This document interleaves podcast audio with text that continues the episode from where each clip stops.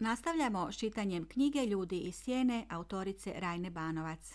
Da, ja sam autorica Rajna i nadam se da vam moj tekst nije pretežak i da moj glas e, baš toliko ne uspavljuje.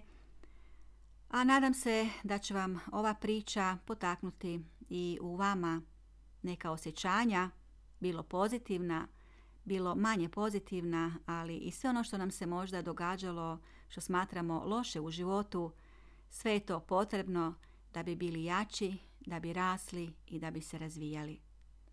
Pa hajde idemo na 15. poglavlje pod naslovom Pritišćem uši na raskrižju. Strašna buka automobila para mi mozak. Oni se kraj mene smiju, veseli su, dok ja umirem.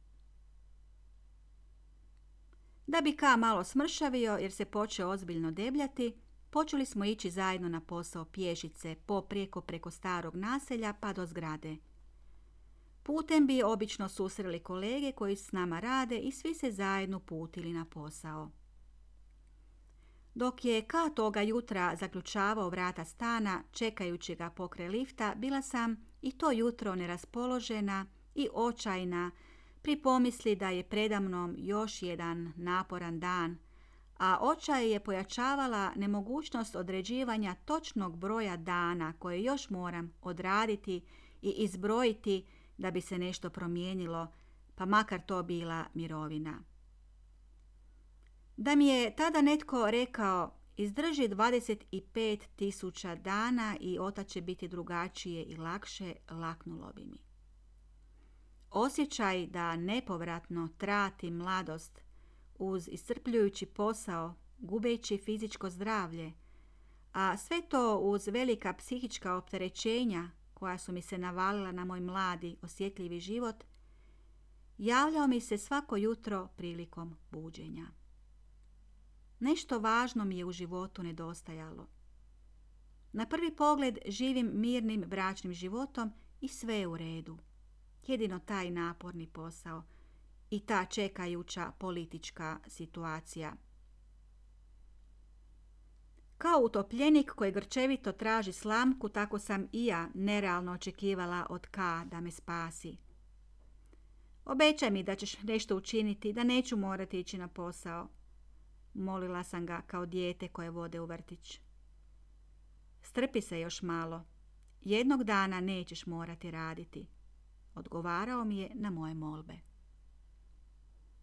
Ja sam se već ujutro dizala umorna, a bolovi u leđima od jučer nisu prestajali i na sebe su preuzimali nove bolove.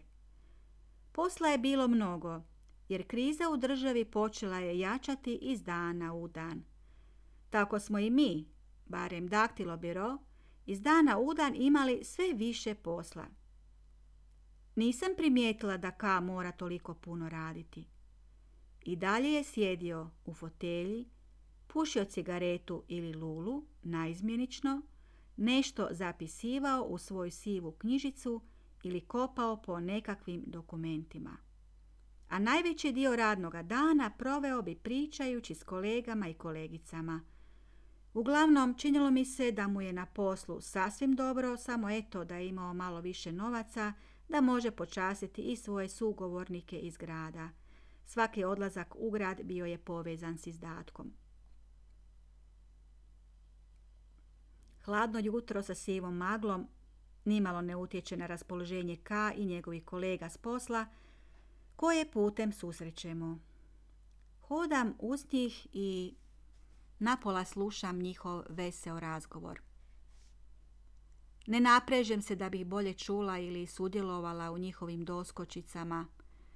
Znam samo da želim mir i tišinu i da ova noć nije bila dovoljno duga da izbriše iz mojih ušiju topot strojeva ili beskonačan govor govornika od kojih zavisi hoću li otići sada nešto pojesti jer osjećam strašnu glad ili nešto popiti jer sam žedna ili ću otići na WC jer mi je sila piškiti.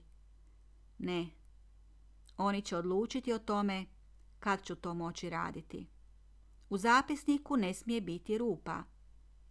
Dosadno mi ih je slušati, čak ne smijem pokazati dosadu, jer ona bi jako odudarala od njihova raspoloženja, raspoloženja punog napetosti, zabrinutosti i borbenog duha. Protiv koga se bore? Za koga? Nisam znala.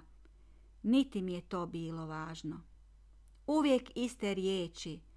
Uvijek riječ moramo, čak više nego trebamo. Moramo ovo, moramo ono, ovako više ne ide. Uvijek isto. Kame ne gleda. Hodam pokraj njega neprimjetno. Nitko me ne pita kako sam. A ja im se tako želim požaliti, svima njima, i reći im kako mi je teško, da ne mogu više tako naporno raditi, a moram jer nemamo dovoljno novaca. Ali ne smijem to ništa govoriti jer oni su tako normalni, tako snažni, odmoreni, a ja sam konstantno umorna. Bruji mi u glavi, a hladnoća još više pogoršava stanje. Mrzim hladnoću. Želim se zamotati u nešto toplo, leći. Želim da me zagrle, štite i vole. Sama sam. Strašno sama. Koliko god sam umorna, ipak razočarano gledam u zgradu kojoj se približavamo, koja je naš cilj. Buka na prometnici je zaglušujuća. Pali se zeleno svjetlo automobilima i oni daju gas, a mi moramo čekati na raskrižju. Strahovita buka para mi uši. Dižem ruke prema ušima i pokušavam ih zaštititi, sebe zaštititi od tako strašne buke. Oni se smiju, ne meni, jer me ne gledaju, nego netom ispričanom vicu. Prosti vic u rano jutro. Strašno. Bože, užasno se osjećam. Ne mogu izdržati ovu buku, strašnu buku, vičem, ali glasa ne puštam, samo stišćem uši. Jedino me primjećuje vozač u automobilu. On je primijetio moj očaj. Zagledao mi se u oči. Stranac. Tog istog jutra u prostoriju daktilo biroa ušao je naš glavni šef. Njegov dolazak uznemiri žene koje su brzo ugasivši cigarete napustile zajednički stol pri kojem su ispijale jutarnju kavu, uputivši se svaka za svoj stroj. Ja sam strpljivo sjedila na svome radnom mjestu. U svoj stroj još uvijek sam se osjećala najsigurnije. Tipkanje je bila jedina stvar koju sam još uvijek voljela i u čemu sam si dala priznanje da sam barem u tome nadmoćna prema svima drugima koji me okružuju. Ta crno-bijela sprava bila je moje jedino utočište i za svoje bolove u leđima okrivljavala sam one koji mi daju tako mnogo posla, a ne svoj stroj. Šef se prvo uputi Veroniki. Zdravo, Veronika, čujem njegov pozdrav, na koji se ona okrenu. Tihi razgovor koji se vodio između njih dvoje trajao je izvjesno vrijeme. Nisam prisluškivala, ali učini mi se da čujem svoje ime. Prođu me srsi, neobjašnjive strepnje. Nastavila sam dalje tipkati. Nakon nekoliko trenutaka trgnem se od zaziva svoga imena. Nina, dođi malo ovdje, pozva me Veronika. Brzim korakom, uvučenih ramena kao osuđenik, priđem im. Vodnikavo plave, izbočene oči glavnoga nam šefa gledale su u mene strogim pogledom, a Veronika reče Drug sekretar ima zadatak za tebe. Upitno ga gledajući i iščekujući nešto poput smrtne presude, obuzme me čudnovati strah. Jedva sladavajući grč u grlu, plašljivo upitam. A što to? Potrebna nam je osoba u kabinetu doktora Vladimira Bakarića. Vi ste drugarice, najpodobnija osoba zato i najsposobnija. Odgovori mi on važno i suho kao da sebe hvali. Gdje ću morati ići? Gdje je taj kabinet? Uplašeno upitam, ne shvaćajući zašto sam dobila želju da zaplačem i pobjegnem. Nemojte se vi ništa brinuti gdje je to. Drug Bakarić radi na svojoj, vjerojatno posljednjoj knjizi, a u lošem je zdravstvenom stanju i s obzirom na ozbiljnost situacije potrebna je osoba koja će biti njemu na raspolaganju. Što to znači? Zar neću moći ići kući? Ne znam zašto mi je u tom trenutku bio toliko važan povratak kući. Tamo ćete imati sve. Dalje on sjeće. Tijelom mi prođu srsi strave. Kako će to dugo trajati? Izvjesno vrijeme. Ne vidim u čemu je problem. Nemate djece, niti obaveza. Ovdje ste najmlađi i najizdržljiviji. Začudi se on. Zašto ja? Zašto baš ja? Usudi se pobuniti. Veronika izvije obrve i pomalo sablažnjivo reče, ali i da me vjerojatno na vrijeme zaustavi. Pa zar ne svačaš što si sada rekla? Samo znam da želim kući, ne mogu biti zarobljena. Izgovorim brzo i besmisleno. I nezaustavljivo nastavim. Pustite me na miru, želim biti na miru, želim kući. Neću ni za koga raditi, nemam snage. Sekretar me začuđeno gledao. U tom trenutku bila sam zaboravila o kojoj je uopće osobi riječ i koja to tako važna osoba želi vrsnog stenodaktilografa. To mi uopće nije bilo bitno i nisam željela brinuti brigu ni o kakvim njihovim posljednjim knjigama i bolestima. Samo mi je bilo važno da ništa od mene ne traže, da ne moram nikuda ići, da me puste, da živim uza moj stroj, a poslije puste kući na spavanje. Drugarice, pa vi odbijate radni zadatak? Polako i glasom poput zavijajuće sirene reče sekretar buljeći u mene. Nakon što to reče, u cijeloj toj velikoj prostoriji nastane muk. Svi strojevi, kao po dogovoru, stadoše u iščekivanju. Pa i odbijam ako treba, samo me pustite na miru. Tako mnogo radim da više nemam snage. Isrpljena sam. Da li vi, drugarice, znate da odbijanje radnih zadataka povlači za sobom određene sankcije? Ledeni oštri glas sekretara i dalje mi je para uši. Ne znam i ne želim ništa znati. Želim samo da me ostavite na miru. Viknem na rubu plaća. Dobro. Podiže se sekretar s fotelje u koju je u međuvremenu sjeo.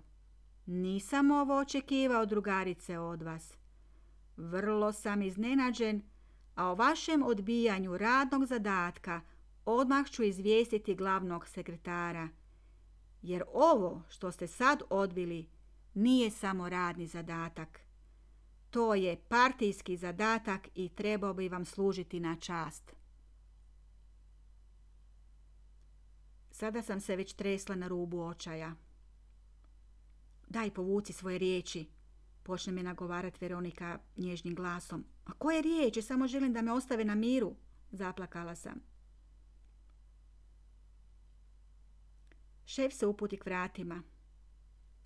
U sljedećem trenutku poviknem ili netko drugi mojim glasom. Vi, vaši prokleti radni zadaci, da, dogovorite sastanak s glavnim sekretarom, a ja znam što ću reći. Imamo svi mi na vas prigovor. Kako sam imala snage izreći te riječi, iz kojega razloga, jer taj čovjek mi nije nikada naškodio, niti je prema meni bio grub. Jedino me je iziritirala njegova napuhanost u ovom razgovoru kao da mi nudi nekakvu posebnu pogodnost zbog koje bih mu trebala biti zahvalna. Ove riječi onako nisam osjećala kao svoje, ja sam samo izrekla naglas ono što su ostale radnice spremale mu jednoga dana izreći. Sekretar je otišao vrlo ljutit. Veronika je šutjela, a ostale su mi žene prišle ohrabrujući me. Bravo, Uspjela si se pobuniti. Mi se to ne bi usudile, a tako bi mu rado skresale ono što ga ide, reče jedna. Sigurno ćeš sada imati problema. Neće oni samo tako prijeći preko toga, doda druga zloslutno. ali znaj da smo uz tebe, hrabrila me ona koja je inače voljela govoriti velike riječi. Nisam znala koliko se mogu u to pouzdati.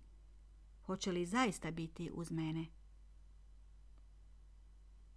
Kao što se začas proširila vijest o gospođi, tako se proširila i vijest o mome odbijanju partijskog zadatka i to još u ovako kriznom razdoblju. I odbiti Bakarića. Upravo Bakarića koji umire najvećega čovjeka uz druga Tita. Prvom prilikom utrčala sam u kaovu sobu. Bila sam očajna, zabrinuta, nesretna i uplašena. Čuo sam što si napravila, reče hladno. Što ću sad? Uopće ne znam što mi je bilo. Samo sam htjela reći da sam premorena i da nemam snage za takav težak posao. Briga njih, jer ti si najbolja. Oni gledaju samo to i stvarno bi ti trebalo služiti na čast. Ali daj, molim te, reci, otkuda ti ta hrabrost? A ne znam, mislim da to nije bilo iz hrabrosti, nego iz očaja. Ne mogu zamisliti da danas razdvoje. Uplašeno sam stiskala ruke, očekujući da će on naći neko rješenje, boriti se za nas, oboje. Što ću sad? Upitam. Ništa. Moraš ići dalje. O nekakvoj isprici ne smije biti ni govora. Nećeš valjda pojesti govno. Ali kako ću se s njima boriti? Što će oni htjeti od mene? Čekat ćeš sekretarov daljnji potez, ali odustati ne smiješ. Hoćeš li mi pomoći? Ja s tim nemam veze. Osim toga, ne smijem se eksponirati. Pogotovo miješati u takve situacije. Moram ostati po strani. Ali vjerujem da ćeš ti to izdržati. Samo nemoj popuštati. Govorio mi je, a ja nisam mogla vjerovati onome što čujem. Najviše sam se plašila samoće i neiskustva u borbi s tako jakim protivnikom. A u stvari ne želim se boriti, niti mrzim tog čovjeka, niti mi se on bilo čime zamjerio. Jest da su žene govorile protiv njega, ali ja s tim nisam imala veze. Najradije bih otišla i ispričala mu se. Nisam nikada odbijala radni zadatak, pa će mi valja to uzeti u obzir. A i najbolja sam kako ti veliš. Da se nisi usudila to učiniti, moraš ići do kraja, rekao je K, završivši razgovor. Mašinerija koju sam pokrenula protiv sebe imala je oblik zvijeri koja me hoće progutati. Uopće ne shvaćajući veličinu svoje pogreške, niti opasnosti u kojoj se nalazim, ne samo moralno-političkoj, nego i opasnosti da ostanem bez posla, nastojala sam i dalje raditi kao do sada ne želeći misliti o onome što sam prouzročila. Prijetilo mi je izbacivanje ne samo s posla, nego i iz članstva u Savezu komunista, a to je značilo u to vrijeme osobnu propast. Ali sve se dalo još popraviti ako uspijem shvatiti veličinu svoje pogreške, ako priznam da nisam u pravu, ako povučem sve što sam do sada rekla. Težinu svemu tome daje moje radno mjesto koje je od posebnog značaja vrlo osjetljivo, štićeno i pod neposrednim nadzorom najviših organa. Oformljena je komisija, a na čelu komisije bila je upravo Dana. Uopće mi se ne sviđa moja uloga u svemu tome, rekla mi je potiho, ali odredili su me u ovom postupku. Da, pokrenut je disciplinski postupak protiv mene. Prvo što sam trebala učiniti jeste dati svoju izjavu. Prije nego što sam otišla u prostoriju gdje me čekala porota, svratila sam u kaovu sobu. Tako se bojim. Pomozi mi. Što da radim? Nemam ništa u glavi što bi bilo suvislo tamo reći. Jednostavno ne znam što reći jer mi uopće nije jasno kako je do svega došla. Pomozi mi da se iz ovoga izvučem. Pođi sa mnom. Tresla sam se od užasa. Drtala sam od hladnoće koja mi se uvlačila u samu srž kostiju. Glava mi buči od silne zbrke. Ne znam što bih pomislila, a kamoli rekla. Rekla. Ja moram govoriti. I to pred svima njima. Moraš ići do kraja. Govno ne smiješ pojesti. Ponovo mi je izrekao istu formulu. Ili mi se učinilo samo, ali kao da se i on boji. Ni on ne zna što raditi, što mi savjetovati. Krenem prema prostoriji određenoj za saslušanje i davanje izjave. Dočeka me dana i posjedne u fotelju. Kad bi mi barem ona znala reći što da kažem, ali vidim da se i ona boji. Svi nekako strepe, a ja ponajviše. Došlo mi je plakati. Najradije bih prolila sve ove suze koje me pritišću i molila da me svi zagrle i ne muče više. Jer ja nisam tako loša. Uvijek sam vrijedno radila. Toliko volim tipkanje. Najsretnija sam dok su mi prsti položeni na tipke moje najdraže olimpije. A oni me špotaju zbog nečega, a uopće nisam mislila nešto loše. U stvari, uopće nisam namjerno htjela išta odbiti, već sam htjela samo navečer otići kući, leći i zaspati u svome krevetu. To mi je jedina utjeha, povratak kući. Protiv tebe pokrenut je disciplinski postupak zbog odbijanja radnih zadataka i to na zahtjev sekretara stručne službe. Sledih se. Osjetih da mi se steže donji dio crijeva. Prije nego što to krene na više instance, potrebna je tvoja izjava da bi se moglo dalje utvrditi tko je kriv, a tko je u pravu, drugarice. Pa ovo je kao neka vrsta suda, nisam ništa učinila. Napravila si povredu radne dužnosti i to težu povredu, reče mi žena koja je sjedila za stolom imajući pred sobom neke papire. Učini mi se da je znam od nekuda. A da, ona je žena jednog od političara. I ona je političarka. Imala sam osjećaj da bih mogla izreći bujicu riječi, ali jezik mi je odebljao i osušio se, a glava bila tako zbrčkana da nisam više znala ni svoje ime. Ne mogu govoriti, radije bih pisala, jedva dalje kažem. Pa dobro, reče Dana. U prostoriji je bio jedan stroj. Smijem li? Upitam uz olakšanje i pojavi mi se tračak nade. Svi kimnuše spremni da me strpljivo čekaju dok napišem izjavu, jer oni se nikuda ne žure i imaju vremena. Nisu pokazivali nestrpljenje, ali zasmeta mi njihovo prisustvo i poželim biti sama. Uzeh papir koji je bio pripremljen i stavim ga u stroj. Što napisati? Otkuda početi tu dugu priču koju zaželjeh ispričati?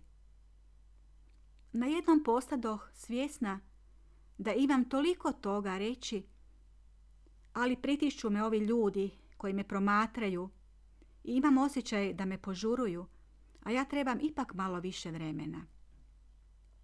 Želim pisati o tome koliko volim raditi ovaj posao koji radim, da sam došla u ovu ustanovu s toliko entuzijazma, radnoga žara i nevinosti, bez političkog opterećenja, mlada, neiskusna i svježa. Pa zar to nije dobro? Samo što je previše jest previše. Ja želim raditi, ali ovo koliko radim iz dana u dan iscrpljuje me. Pa i kamen ne razumije. Želim mu reći da mi je teško, ali on to ne svača. Počeh tipkati. Prvu rečenicu polako i nesigurno. Drugu rečenicu malo brže. Ostale rečenice samo su se redale, redale u nesuvislom slijedu, nelogične, emocionalne, zbrčkane, Ljudi za stolom su me promatrali šuteći. Svi gledaju u mene i u moje prste čudeći se što to pišem. Koliko toga, kad ću prestati? Nina, dosta je, Nina. Izdaleka mi dopre Danin glas.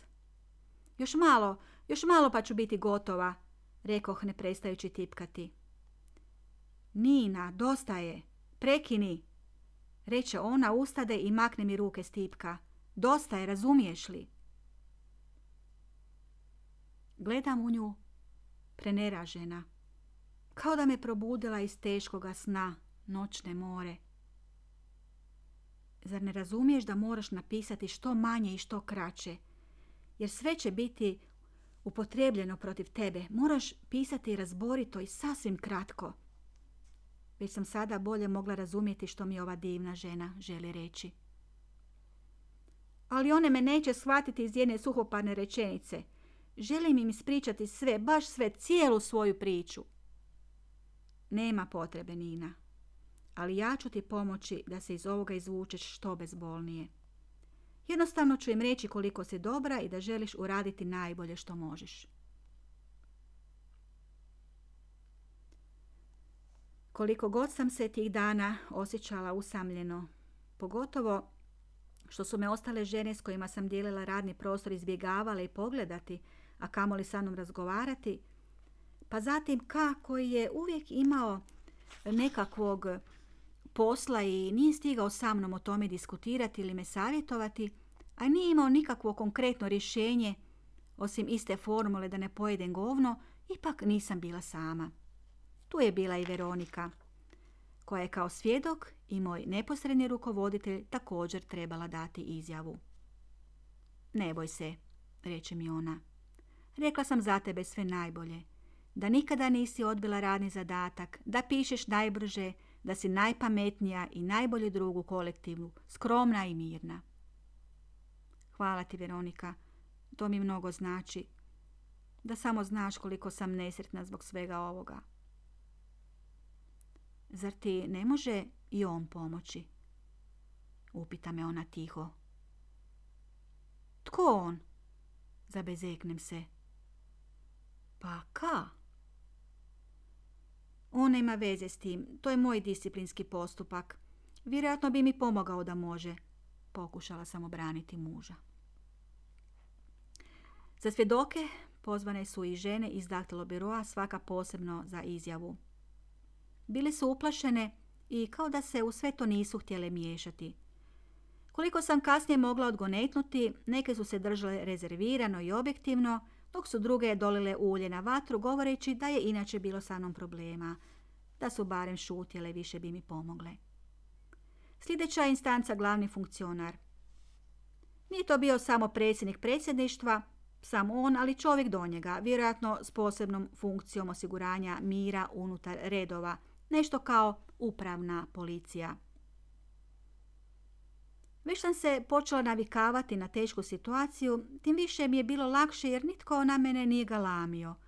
Nije me tukao, nisu me odveli u zatvor, mogla sam normalno dalje raditi, ići na ručak, kretati se po zgradi.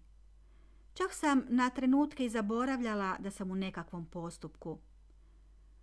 Svi su se oko mene ponašali mirno i diskretno, nisu me ništa ispitivali. Ta umjetna tišina i hodanje po prstima čak mi odgovaralo, jer sam imala više mira za rad i razmišljanje. Nisam znala da se omča oko mene polako steže. Izvisnu mi je nelagodu ulio ka svojim riječima. Svašta si tamo nadrobila.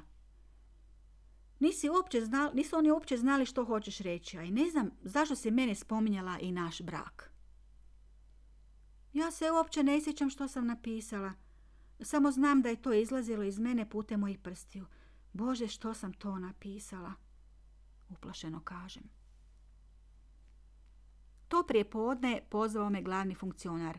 Ne znam što mi je bilo tog jutra, ali probudila sam se vesela i raspoložena. Kao da me obasjavala neka neobična svjetlost, ulijevajući u mene mir. Srce mi je kucalo bez straha i osjetim lakoću trezvene glave. Sve mi je nekako bilo jasnije, jednostavnije. Imala sam osjećaj da se konačno spajam sa samom sobom i dolazim u ravnotežu. Nisam se prepoznavala. Uglavnom, dotad nisam bila sigurna ni što je to što bi za mene značilo sreću. Vjerojatno je sreća ovo što je sada – moj lijep suprug, moja ljubav, toplina stana. A nitko od mene ništa ne traži, niti ne očekuje. Jest da se ka više meni toliko ne divi, Sve češće mi prigovara na ovo ili ono, sve vezano uz moju osobnost, tjelesni izgled, psihologiju i sl., ali navikla sam se i na to, a možda ću se s vremenom uspjeti promijeniti nabolje. Valjda će mi on pomoći. On zna kakva trebam biti da bi bila potpuna osoba. Osoba koja bi ga zadovoljila, pogotovo za ono što sa mnom namjerava. Pokucam tiho na vrata. Svuda oko mene mir, na hodnicima nema nikoga. Jer to je jedan od viših katova i tamo ne zalazi osoblje iz stručne službe. Uđem u prostoriju i susretnem se s funkcionarovim očima. Promatrao me znati željno, namještajući strogoću na licu, ali osjetim bliskost s tim nepoznatim čovjekom. Ja ga prvi put vidim, znam da je na visokom političkom položaju, viđala sam ga na televiziji i bi mi čudno da je on zadužen da se bavi mojim slučajem. Pa moj slučaj nije nešto posebno, to je samo jedna obična zabuna.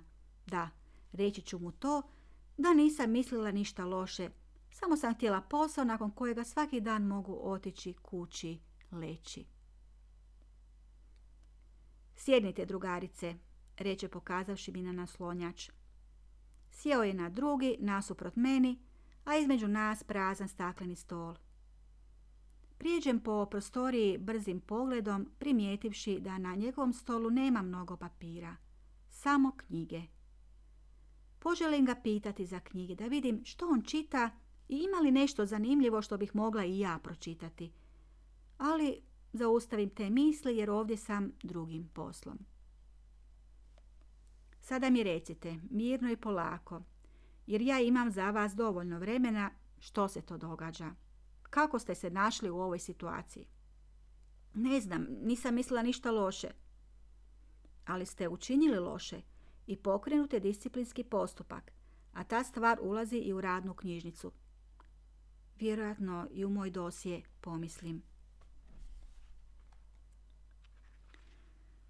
Ne znam što sam pogriješila i kako se sve to zakuhalo. Inače, nikada nisam bila u takvoj situaciji i uvijek sam vrijedno radila. Čak i volim svoj posao, premda je težak. Vi radite na posebnom radnom mjestu. Ako niste zadovoljni s primanjima, trebali ste reći, a ne svađati se. Stvarno se nisam željela svađati. Ne znam što su vam rekli o meni i kakav ste stekli dojam. Morat ćete snositi određene sankcije, reče on ovaj put nešto strože. Razočaram se shvativši da ni ovaj čovjek koji me tako blagonaklono gledao ne razumije. Vjeruje svima onima koji su govorili protiv mene i ne želi prekinuti s tom glupošću i apsurdnom situacijom koju su mi namjestili. Osjetim strah i nelagodnost i pred očima mi se pokaže scena kako me odvode u zatvor za političke zatvorenike i nakon što ću odsjediti, progonit će me cijeli život. Vjerojatno ću morati otići u inozemstvo i nikada više vidjeti svoju mamu. Nisam ni pomislila na kao u ovom trenutku, kao da nije postojao. Sve mi se to vrzmalo po glavi munjevitom brzinom. I od one uplašenosti za goli život kažem rečenicu meni sasvim nerazumljivu i čudnovatog značenja i pitam se otkuda mi je to palo na pamet. A ta će me rečenica spasiti i postaviti na novi put. Bilo je nešto otprilike ovako. Vidim da ni vi nemate razumijevanja za mene. S obzirom da sam se našla u okolini koja ne funkcionira kako treba, ispravno i na pravom komunističkom putu, gdje bi se trebalo, trebale poštovati i osnovne ljudske vrijednosti, morat ću se požaliti na više instance. A dobro znam kome ću se obratiti i opisati situaciju koja se događa u ovoj zgradi i tko vam radi na dokumentaciji. Funkcionar se nelagodno lecne. Zašutio je. Nije li to u njemu strah? Koga se on boji? A ja sam izrekla nešto sasvim nelogično, izmišljeno i bez nekog posebnog značenja, onako kako mi je palo na pamet. Imam prijedlog za vas, napokon reče. Ne bih htjeli da se ovo proširi dalje. Zato vam predlažem da odete iz ove ustanove dobrovoljno, a mi ćemo prekinuti disciplinski postupak, što više povući ga, tako da neće postojati više ikakav trag o svemu tome. Iznenađena, kao da me obasjalo sunce, i začuđena, kako se to sama prije nisam sjetila, odgovorim. U redu, učinit ću tako. To kažem s olakšanjem, kao da već postoji drugi posao koji me čeka. Mi ćemo vam pomoći da posao, na koji god se javite, bude vaš bez problema. Imat ćete naše preporuke. Hvala, ali mislim da nije potrebno. Pišem najbrže, ja sam prvak Jugoslavije. On na to ne reče ništa. Pruži mi ruku i reče. Još ste mladi i u velikoj ste prednosti. Što je time mislio, nisam znala protumačiti. Bila sam presretna što se sve dobro završilo i što više neću morati raditi u toj ustanovi. Kakvo olakšanje! Veselo sam se vratila u daktilo biro i rekla Veroniki, a čuli su mi i ostali. Odlazim, odlazim! Svi su me sablažnjivo gledali čudeći se mome veselju. Kako se mogu veseliti što sam dobila otkaz? Kako ću naći novi posao? Već nakon dva dana pojavio se lijep, najljepši oglas kojim najveća novinsko-izdavačka kuća u našoj republici traži stenodaktilografa i to za stenografiranje sastanaka kolegija direktora i sastanaka glavnih urednika i novinara. Napisala sam ponudu na oglas. Ubrzo sam pozvana na dogovor oko zaposlenja k jednom od pomoćnika glavnog direktora. Nisam vidjela imali možda drugih kandidatkinja, nitko me nije testirao, samo sam primijetila kako stara stenografkinja gunđa što mora ipak ići u mirovinu. Ti mladi misle da su svu pamet svijeta pobrali, ali nikada neće imati toliko iskustva kao mi stari koji moramo u penziju.